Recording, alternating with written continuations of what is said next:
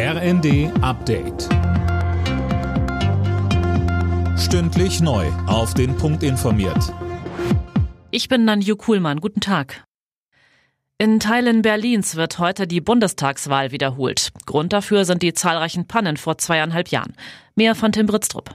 Über eine halbe Million Menschen dürfen heute nochmal ihre Stimme abgeben. Experten befürchten allerdings, dass die Wahlbeteiligung eher gering ausfallen wird, wohl auch deswegen, weil sich an der Zusammensetzung des Bundestags so gut wie nichts ändern wird. Im Parlament könnten aber durchaus demnächst ein paar neue Gesichter zu sehen sein. Denkbar sind Änderungen bei den Direktmandaten und Berlin könnte bei einer sehr geringen Wahlbeteiligung Mandate an andere Bundesländer verlieren. Vor der drohenden israelischen Offensive im Süden des Gazastreifens hat Israels Ministerpräsident Netanyahu sichere Korridore für Zivilisten zugesagt. In dem Gebiet halten sich rund 1,5 Millionen Menschen auf. Der EU-Außenbeauftragte Borrell warnte vor einer humanitären Katastrophe. Heute gehen wieder zahlreiche Menschen in Deutschland gegen Rechtsextremismus auf die Straße. Aktionen gibt's in vielen kleineren Städten, aber auch in Dresden und München, Miahin. Ja, in Dresden sind gleich mehrere Demos geplant, genauer Gegendemos.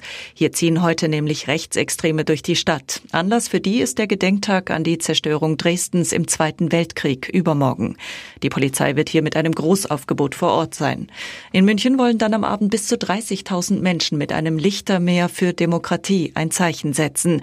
Gegen Rassismus, Antisemitismus und Hetze.